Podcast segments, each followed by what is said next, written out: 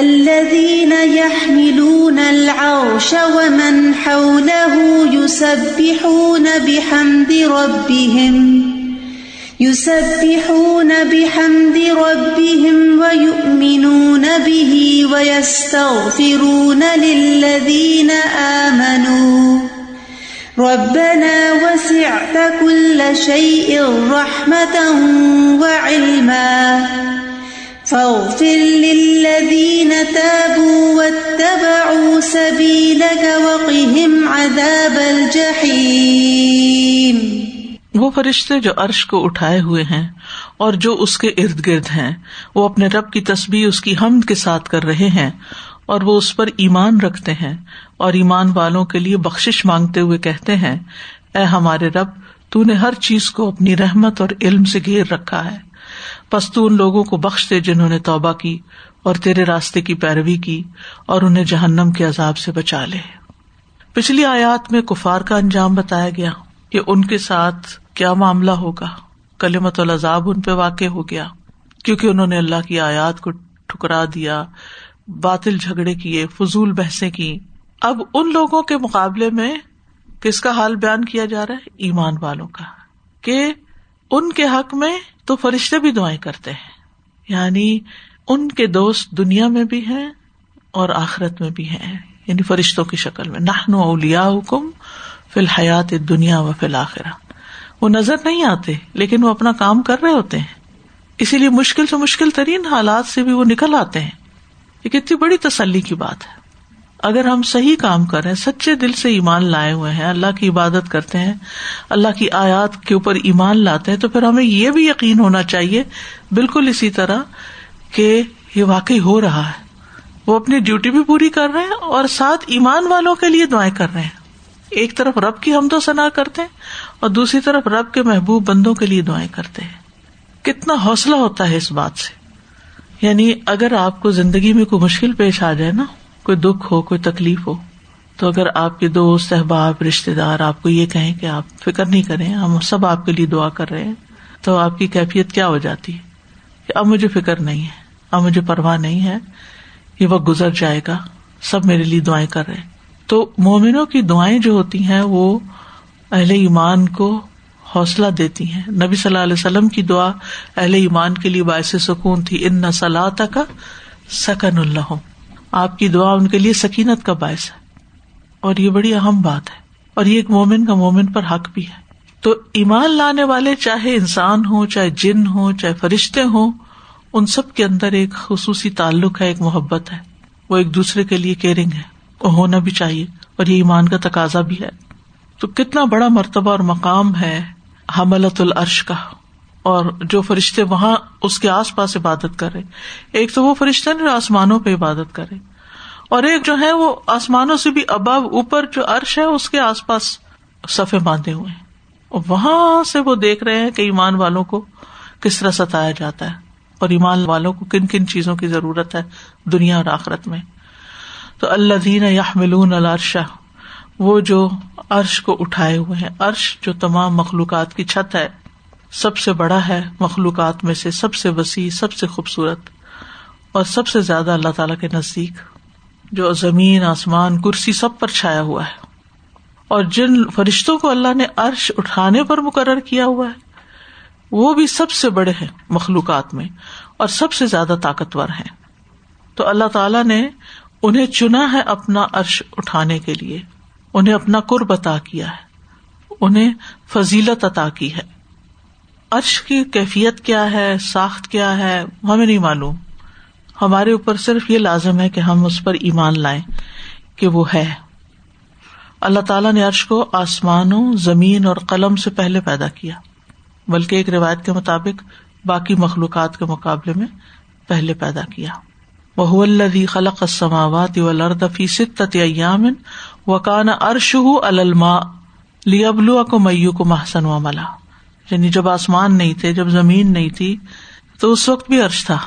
عرش کے بارے میں قرآن میں آتا ہے، عرش عظیم وہ رب العرش العظیم۔ اور حاملین عرش، ان کی عظمت کو بھی اللہ کے سوا کوئی نہیں جانتا۔ نبی صلی اللہ علیہ وسلم نے فرمایا، مجھے اجازت دی گئی ہے کہ میں اللہ کے عرش کے اٹھانے والے فرشتوں میں سے کسی کے بارے میں کچھ بیان کروں۔ بے شک اس کے کانوں کی لو سے کندھے تک کا درمیانی فاصلہ سات سو سال کی مسافت جتنا ہے، صرف کان کی لو اور کندھا۔ اتنی بڑی صرف یہ جگہ تو آپ سوچیے پھر باقی کا کیا عالم ہوگا۔ یہ حاملین عرش ہے یہ اہل ایمان سے محبت کرتے ہیں۔ یہ اپنے رب سے بھی محبت کرتے ہیں اور جو رب پر ایمان لائے، اس سے بھی محبت کرتے ہیں۔ وہ من ہو اور وہ فرشتے جو اس عرش کے ارد گرد ہیں۔ اور وہ بھی قدر و منزلت اور فضیلت میں اللہ کے مقرب ہیں۔ یہ سب کیا کرتے ہیں؟ یہ سب بےحون اب حمد رب سب اپنے رب کی حمد کے ساتھ تصبیح کرتے ہیں۔ اللہ کو پاک قرار دیتے ہیں۔ حسان میں نتیہ کہتے ہیں، حاملین عرش آٹھ فرشتے ہیں۔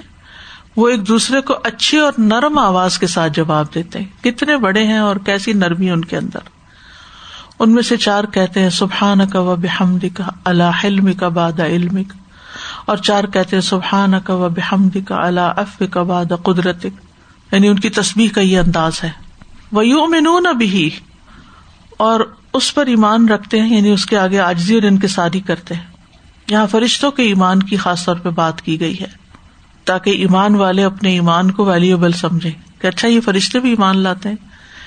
جیسے پیچھے بات ہوئی نا کہ جب کسی قوم کی ملا یا ایلیٹ کلاس جب پیغمبر کے ساتھ جگڑتی ہے، تو پھر عوام اس کے پیچھے لگ جاتے ہیں۔ تو اہل ایمان کو جب یہ پتا چلتا ہے کہ حاملین عرش تصویر کر رہے ہیں تو وہ ان کے لیے ایک نمونہ بن جاتے ہیں اور ان کا حوصلہ بڑھ جاتا ہے۔ تو اہل ایمان کا شرف اس سے بڑھتا ہے۔ وہ یس تخرون الدین آمن اور وہ ایمان والوں کے لیے استغفار کرتے ہیں۔ کون؟ حاملین عرش۔ تو دونوں کے درمیان قدر مشترک کیا ہے؟ ایمان۔ تو جو ایمان والے ہیں، ان کے لیے استغفار ہوتی ہے۔ جو لا الہ الا اللہ کے قائل ہیں۔ اس سے اہل ایمان کی فضیلت پتہ چلتی ایمان کی قدر و قیمت پتہ چلتی ہے۔ اور ویسے بھی کہ ایمان کا رشتہ جو ہوتا ہے نا، وہ جغرافیائی حدود کا پابند نہیں ہوتا۔ کہ کون کہاں رہتا ہے؟ عرش کے پاس رہتا ہے یا فرش پہ رہتا ہے؟ دونوں میں جو قدر مشترک ہے وہ ایمان۔ ہمارا بھی آپس کا جو رشتہ ہے، ایک تو تر خونی رشتے، وہ تو ایک رشتے بنے ہوئے ان سے تو آپ انکار نہیں کر سکتے۔ لیکن دوسرا جو ایمان بیسڈ رشتہ ہوتا ہے، اس کی بھی بہت قدر کرنی چاہیے۔ یعنی یہ بڑا قیمتی رشتہ ہوتا ہے۔ اس لیے اہل ایمان سے بوگز نہیں رکھنا چاہیے۔ غلطیاں ہوتی ہیں سب سے۔ کیا ہمارے بہن بھائیوں سے غلطیاں نہیں ہوتی؟ پھر کیا ہم ان کو چھوڑ دیتے؟ ہیں والدین سے کوئی بھول چوک نہیں ہوتی؟ کیا ان سے قطع تعلق ہی کر لیتے؟ بچوں سے ہو جاتی، دوستوں سے ہو جاتی۔ انسان کمزور ہے نا، سب سے کچھ نہ کچھ ہو جاتا ہے۔ لیکن کیا چیز ختم نہیں ہوتی؟ ایمان اور ایمان کا رشتہ۔ اس کی قدر کرنی چاہیے۔ یعنی ایمان کے ساتھیوں کے ساتھ ہر حال میں محبت کرنی چاہیے، ان کی خیر خائی کرنی چاہیے۔ ان کی ایک ریسپیکٹ ہونی چاہیے، کیونکہ وہ آتا ہے نا کہ مومن کا مومن پر خون اور جان مال حرام ہے، حرمت ہے ان کی یعنی ان کی رسپیکٹ ہے، خون کی بھی رسپیکٹ ہے، جان کی بھی رسپیکٹ ہے، مال کی بھی رسپیکٹ ہے، عزت و آبرو کی بھی ایک قدر ہے۔ تو اہل ایمان کے لیے فرشتے دعائیں کرتے ہیں، کیسے؟ رب بنا کہ رب بنا وسے تک اللہ شعی ان رحمت و علم اے ہمارے رب، تو رحمت اور علم کے اعتبار سے ہر چیز پہ چھایا ہوا ہے۔ یعنی تیری رحمت بھی تمام چیزوں کو وسیع ہے اور تیرا علم بھی۔ یعنی تیرا علم اور رحمت سب چیزوں کو گھیرے ہوئے ہے تو فرشتے جو ہیں، اللہ تعالی کی ان دو صفات سے وسیلہ پکڑ رہے ہیں۔ یعنی اپنے مطلب کو حاصل کرنے کے لیے، اپنی دعا کی قبولیت کے لیے وہ اللہ کے علم اور رحمت کو وسیلہ بنا رہے ہیں۔ فخ فر لذین تاب و تب سبیلک۔ تو آپ بخش دیجیے ان لوگوں کو جو توبہ کرے اور تیرے رستے پہ چلے یعنی جنہوں نے شرک اور گناہوں سے توبہ کر لی، اپنے قوم کے طور طریقوں سے توبہ کر کے اسلام میں داخل ہو گئے۔ اور پھر صرف نام کے داخل نہیں ہوئے، بلکہ اطاعت کے ذریعے تیرے رسولوں کی پیروی بھی کی، جیسے پچھلے قوموں کے رسول آئے تھے۔ جس سے یہ پتا چلتا ہے کہ اصل ایمان والے وہ ہیں کہ جو توبہ کرتے رہے اپنی غلطیوں پر اور اللہ کے راستے کی پیروی کرتے رہے اس پہ چلتے رہے کیونکہ یہاں وہ ان کی یہی خصوصیات بتا رہے ہیں۔ کہ ہماری دعائیں ان کے لیے وقیم عذاب الجہیم اور انہیں جہنم کے عذاب سے بچا لیجیے یعنی عذاب سے بھی بچا لیجیے اور اس کے اسباب سے بھی بچا لیجیے اس آئے سے پتہ چلتا ہے کہ عرش بھی ہے اور عرش کی فضیلت بھی ہے اور حاملین عرش بھی ہیں اور اللہ تعالی کی کامل صفات کا بھی یہاں بیان ہے، جس پر فرشتے تسبیح کرتے ہیں، تعریف کرتے ہیں۔ اللہ کے کمال پر اس کی حمد ہے۔ اللہ تعالیٰ کے فضل و کرم پر اس کی حمد ہے۔ اللہ تعالیٰ نے اہل ایمان کے لیے استغفار کرنے پر فرشتوں کو لگا رکھا ہے۔ یعنی اللہ تعالیٰ ہی نے ان کو توفیق دیا نا، مقرر کیا۔ ورنہ اگر آپ دنیا میں کسی ایسے شخص کو جس کا آپ سے کوئی تعلق نہیں، پیسے دے کے بھی آپ بٹا دینا اس کو کہ دعا کرو میرے لیے، تو وہ نہیں کرے گا۔ دعا ایک ایسی چیز ہے، وہ زبردستی نہیں کسی سے کروائی جا سکتی۔ آپ کتنا مرضی کسی کو پابند کرے لیکن اگر اس کے دل میں اللہ تعالیٰ ڈال دیتا ہے، تو پھر کوئی مشکل نہیں۔ پھر اس آئے سے بھی پتا چلتا ہے کہ ایمان جو ہے وہ ایک بہت بڑی نعمت ہے اور اس میں مومن کے لیے خیر خائی ہے۔ یعنی ایمان جو ہے وہ انسان کے لیے بہت سے فائدوں کا باعث ہے، خیر اور بھلائی کا باعث ہے۔ یہ ہمارے دل کے لیے بہت بڑی نعمت ہے اور جسم کے لیے بھی۔ حتیٰ کہ کوئی مصیبت یا آزمائش ایمان کی وجہ سے آتی ہے تو وہ بھی انسان کے حق میں بہتری لاتی ہے۔ تو فرشتوں کی دعائیں اہل ایمان کے لیے ہیں۔ احادیث سے بھی ہمیں پتہ چلتا ہے کہ کچھ لوگوں کے لیے خاص طور پر فرشتے دعائیں کرتے ہیں۔ مثلاً نماز کے بعد جائے نماز پہ بیٹھنے والوں سے۔ جب تک اس کا وزو نہ ٹوٹے، اگلی نماز تک اگر وہ بیٹھا ہے تو اللہ مغفر لہ اللہ مرحم ہو دعا دیتا رہتا ہے اس کو۔ پھر مریض کی عیادت کرنے والے کے لیے، لوگوں کو خیر سکھانے والے کے لیے۔ رسول اللہ صلی اللہ علیہ وسلم نے فرمایا، یقیناً اللہ اور اس کے فرشتے اور تمام اہل زمین اور آسمان یہاں تک کہ چوٹی اپنے سوراخ میں اور مچھلیاں اس شخص کے لیے دعائیں خیر کرتی ہیں جو لوگوں کو بھلائی کی باتیں سکھاتا ہے۔ پھر اسی طرح کسی کی غیر موجودگی میں جب اس کے لیے دعا کرتے ہیں تو اس کے لیے بھی فرشتہ مقرر ہوتا ہے۔ آمین کہتا ہے۔ ربنا وأدخلهم جنات عدن التي وعدتهم ومن صلح من آبائهم وأزواجهم وذرياتهم إنك أنت العزيز الحكيم اے ہمارے رب اور انہیں ہمیشگی کے باغات میں داخل کر جن کا تو نے ان سے وعدہ کیا تھا۔ اور ان کے آبا و اجداد اور ان کی بیویوں اور ان کی اولادوں میں سے جو نیک ہوئے، ان کو بھی۔ بے شک تو ہی زبردست، خوب حکمت والا ہے۔ رب بنا پھر رب بنا سے دعا کر رہے ہیں۔ وہ ادخل ہم جنات عدن۔ انہیں ہمیشگی کے باغوں میں داخل کیجیے۔ پہلے بخش کا سوال کیا، جہنم کے عذاب سے بچاؤ کا، پھر جنتوں میں داخل کرنے کا۔ پہلی دعا جو ہے یہ، باب تخلیہ سے ہے یعنی نقصان دہ چیز سے بچانا۔ اور دوسری باب پہ تہلیہ سے یعنی مطلوب کو حاصل کرنا۔ ادن کا لفظ مانا ہوتا ہے مقیم ہونا۔ یعنی جب انسان کسی جگہ پر سکونت اختیار کر لے تو کہتے ہیں ادن بمکان فلاں اس جگہ پر ٹہر گیا۔ معدنیات کا لفظ بھی اسی سے نکلا ہے، معدن، کیونکہ وہ زمین کے اندر ٹھکانا بنائے ہوئے ہوتی ہیں، گڑی بھی ہوتی ہیں، جمی بھی ہوتی ہیں، مقیم ہوتی ہیں۔ جنات ادن کا مطلب ہے وہ جنتیں جو سکونت اختیار کرنے کے لیے، رہنے کے لیے ہیں۔ کیونکہ جو وہاں جائیں گے وہ وہاں سے نکلنا ہی نہیں چاہیں گے۔ اللہ تی ہوں وہ جن کا تو نے ان سے وعدہ کر رکھا ہے۔ یعنی جن کی نیکیوں کو تو نے قبول کر لیا، ان سے تو راضی ہو گیا اور ان کے لیے جنت کا وعدہ کر دیا تو گویا وہ کہتے ہیں کہ یا اللہ، ان کو اس جنت میں داخل کر دے، کیونکہ آپ نے انہیں اس جنت میں داخل کرنے کا وعدہ کر رکھا ہے۔ اور اللہ تعالیٰ سے بڑھ کے وعدے میں پکا کون ہو سکتا ہے؟ یعنی اللہ تعالیٰ کو کوئی ضرورت نہیں ہے ہماری۔ لیکن پھر بھی اس نے صرف اتنا نہیں کیا نا کہ اس نے ہمیں جنت کی خبر دی، بلکہ جنت کا وعدہ کیا۔ ومن من اللہ قیلا اللہ سے بڑھ کے سچی بات کس کی ہوتی؟ سورت مریم میں اس کی تفصیل آتی ہے۔ اللہ منتا بابا آمن و امل صالحن فولا ید خلون الجنت ولا ظلم فتیلا جنات عدن التي وعد الرحمن و عباده بالغیب۔ انه كان وعده ماتیا سوائے ان کے جو توبہ کر لیں اور ایمان لے آئے اور نیک عمل کریں، تو یہی لوگ جنت میں داخل ہوں گے۔ وہ کچھ بھی ظلم نہ کیے جائیں گے۔ ہمیشگی کے باغات جن کا غائبانہ وعدہ رحمان نے اپنے بندوں سے کیا ہے۔ بے شک اس کا وعدہ پورا ہونے ہی والا ہے۔ یعنی جلد پورا ہو جائے گا۔ ماتیا آنے والا ہے وقت۔ اسی طرف جا رہے ہیں۔ اور نہ صرف یہ کہ یہ، بلکہ ومن صلاح میں نہ آبائی و ازواج ضروریات جو نیک ہوں ان کے آبا و اجداد میں سے، ازواج میں سے اور اولاد میں سے۔ صلاح، جو درست ہوں سالے ہوں۔ سب سے پہلے کس کا ذکر کیا ہے؟ اصول کا، آبا و اجداد۔ پھر اس کے بعد ازواج کا، مساحرت سے۔ پھر ضروریات کا، کیونکہ انسان جب پیدا ہوتا تو سب سے پہلے اس کا باپ اس کے سامنے ہوتا ہے۔ پھر بڑا ہوتا تو اس کی شادی ہوتی تو ازواج آتے۔ پھر اس کے بعد ضروریات آتی، تو یہ سیکوینس بھی دلچسپ ہے۔ تو جنت میں مومنوں کو ان کے گھر والوں سے ملا دیا جائے گا۔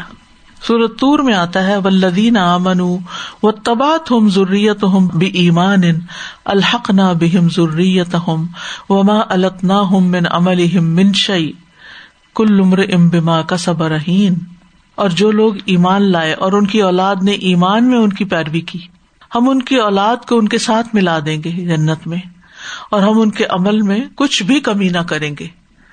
ہر شخص اپنی اپنی کمائی کی وجہ سے گروی ہے۔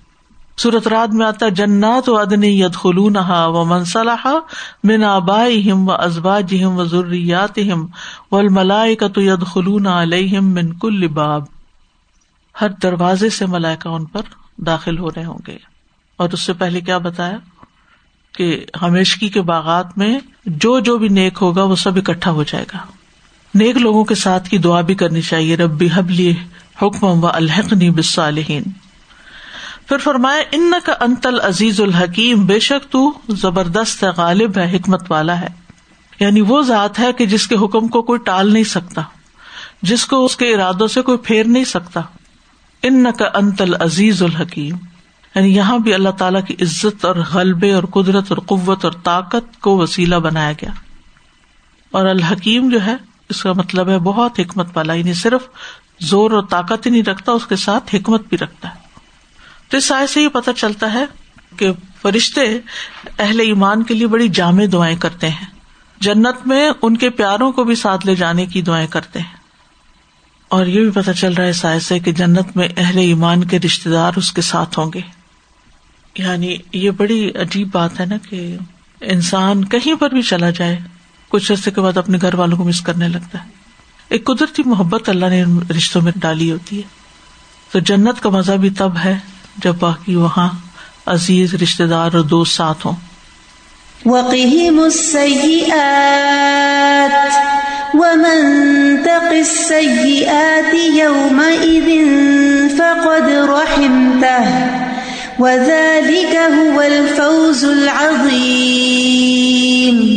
اور انہیں برائیوں سے بچا۔ اور جسے تو نے اس دن برائیوں کی سزا سے بچا لیا، تو یقیناً تو نے اس پر رحم کیا اور یہی بہت بڑی کامیابی ہے۔ وقی مسیات یعنی جہنم سے بچے جنت میں جائیں۔ اور جو انہوں نے نادانی میں، جہالت میں، پچھلی زندگی میں برے اعمال کیے ہیں، ان کی جزا سے دور رکھ، کیونکہ گناہوں کا احساس ہونا ہی تکلیف دہ ہو جاتا ہے کہ میں نے کیوں کیا؟ گلٹ انسان کو کھا جاتی ہے۔ اگر دنیا میں بھی آپ کو کوئی بتایا ہمارے اندر یہ ایپ پایا جاتا ہے تو ہماری راتوں کی نیند اڑ جاتی ہے کہ اچھا میں ایسا ہوں، لوگ مجھے ایسا سمجھتے اور جہاں اللہ تعالیٰ ثابت کر دیں کسی کو کہ اس کے اندر یہ ساری خرابیاں ہیں، پھر اور اس نے یہ اور یہ برے کام کیے، ایک دفعہ بھی ایسا احساس دلا دیا جائے تو بعض اوقات زندگی حرام ہو جاتی ہے۔ تو یہاں پر فرشتے کہتے ہیں کہ آپ ان کو نہ صرف یہ کہ برے اعمال اور ان کی جزا سے دور رکھ، کیونکہ انسان کو بہت تکلیف دیتے ہیں، بلکہ اپنی رحمت نازل فرما۔ من تقس سیات یوم فقد رحمتا جسے تو نے اس دن برائیوں کی سزا سے بچا لیا، تو یقیناً اس پر رحم کیا۔ یعنی یہ اللہ تعالیٰ کا بہت بڑا رحم ہے، فضل ہے، کرم ہے کہ اللہ سبحان تعالیٰ انسان کے گناہ اس کو نہ دکھائے، اس کو یاد نہ کرائے۔ تو اس سے دور ہی رکھے۔ وزال کا الفوز الحسیم یہی سب سے بڑی کامیابی اس سے اچھی کوئی چیز نہیں۔ فمن ناری و ادخل الجنت فقط فاس تو اس سائز سے یہ پتہ چلتا ہے کہ سزا سے بچا لیا جانا، گناہوں کی شرمندگی سے بچا لیا جانا، یہ بھی اللہ کی رحمت ہے۔ فقد رحم تھا ومن تقس سیات یوم فقد رحم تھا اس سائز سے ایک اور بات پتہ چلتی ہے کہ جیسے پسندیدہ چیز کو حاصل کرنا اللہ کی رحمت ہے ایسے ہی ناپسندیدہ چیزوں کو اللہ تعالیٰ کا ہٹا دینا یہ بھی باعث رحمت ہے۔ ہماری سیاحت کو ہم سے دور کر دیا جائے یہ بھی بہت بڑی رحمت ہے۔ تو اللہ تعالیٰ سے دعا ہے کہ وہ ہمیں عمل کرنے والا بنائے۔ السلام علیکم۔ سنسا میں یہ سوچ رہی تھی کہ اللہ سبحانہ تعالیٰ کے کتنے احسانات ہیں ہمارے اوپر۔ کہ ہم جتنا بھی شکر ادا کریں کم ہے اور بعض پہ سے اللہ تعالیٰ خود پردے ہٹاتے ہیں تو ہمیں پتہ چلتا ہے جو ابھی فرشتوں کا ذکر ہم پڑھ رہے ہیں سارا۔ تو میں سوچی تھی ان سب کو اللہ تعالیٰ نے پیدا کیا ہے اور اللہ سبحانہ تعالیٰ نے ان کو یہ ساری ڈیوٹیز دی ہیں ہمارے لیے۔ ظاہر وہ اپنی مرضی سے تو کچھ بھی نہیں کر سکتے۔ لیکن اللہ تعالیٰ اپنا فیل بتانے کے بجائے کہ میں نے انہیں پیدا کیا اور میں نے انہیں اس اس ڈیوٹی پہ لگایا ہوا ہے، اس کے پیچھے سے جو اللہ تعالیٰ اتنی محبت سے وہ بتا رہے ہیں کہ فرشتے ہمارے لیے دعا کر رہے ہیں۔ اور دن رات اتنے طاقتور فرشتے ایمان لانے والوں کے لیے دعا کرتے ہیں۔